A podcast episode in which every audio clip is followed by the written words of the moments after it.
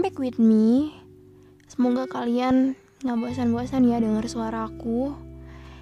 Jadi di sini kita akan bahas mengenai cara mengikhlaskan seseorang yang pernah menyakiti hati kamu. Ya, udah dramatis belum? Nah, di sini mungkin aku yang terlalu lebay atau gimana, cuman kayak aku ngerasa semua orang yang pernah menyakiti aku tuh kayak semuanya ada hikmahnya. Iya, semuanya ada hikmahnya. Aku tuh dari dulu nggak tahu kenapa tuh paling nggak bisa jahat sama orang. Kayak misalnya aku hmm, ngomongin dia atau apa gitu.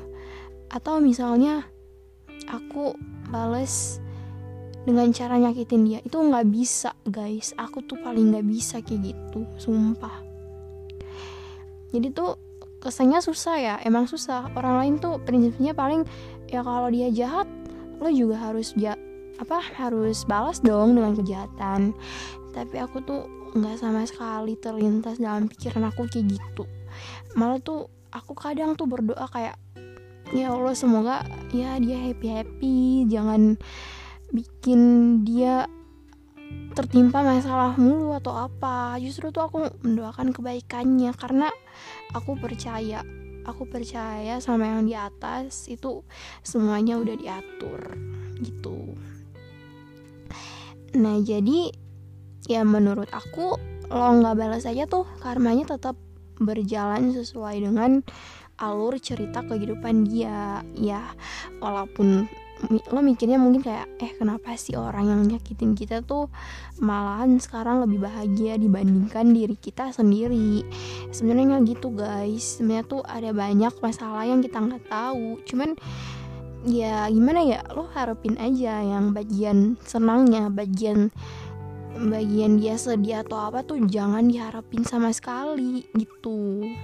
Itu sih kalau aku ya. Nah terus aku tuh mengikhlaskan dengan cara gini. Aku tuh selalu nanem, nanemin prinsip dalam hati aku tuh kayak ya udah semua tuh datang pergi. Itu tuh yang datang pergi tuh mereka tuh bukan cuman sekedar datang singgah lalu pergi. Enggak. Mereka tuh ngasih sebuah pelajaran hidup untuk ke depannya nanti. Kayak misalkan kita tuh uh,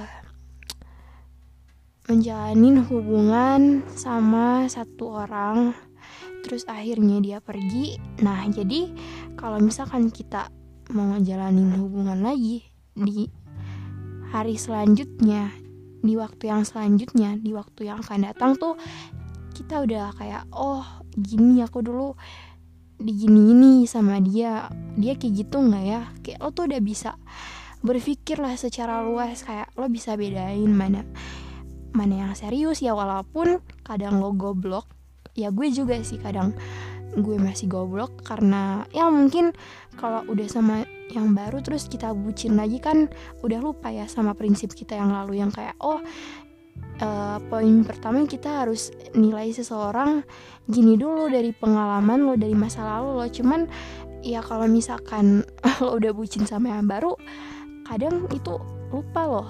Kita lupa dengan prinsip kita yang sebelumnya.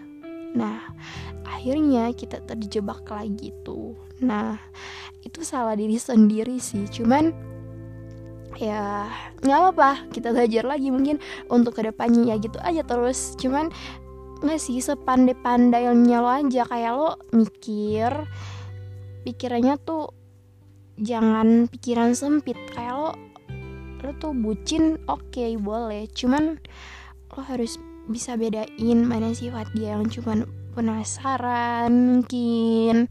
Terus apa ya hmm, di awal doang. Ya kayak gitu gitulah pokoknya tuh sepandai-pandainya lo aja lo mikir lo bedain dan tergantung pengalaman lo juga sih.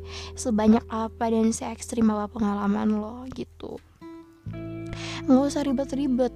Nggak ada tuh kalau misalkan lo mau ngejalin hubungan terus entar ribet lo mikirnya kayak oh gue harus ngebalas mungkin dari masa lalu gue yang kayak gini gue harus pakai cara itu. Jangan guys karena ih kalian tuh gimana ya? Jangan egois lah pokoknya jangan egois. Biarkan itu kayak lo sakit lo sakit hati itu diri lo yang rasain tuh jangan lo berikan kepada orang lain. Jangan. Mereka tuh udah porsinya sendiri guys. Mereka tuh udah kebagian porsinya sendiri tanpa lo sadari dan tanpa lo tahu oke? okay? Jadi gimana ya? Buat kalian yang mungkin pengalamannya hampir sama kayak aku yang sebelumnya dari masa lalu udah ada pelajaran cuman lo lo kelupaan kelupaan naneminnya di hubungan lo yang baru nih please guys jangan kayak gue. Gue aja sekarang nyesel. Ya udah sih. Hmm, gitu aja kali ya.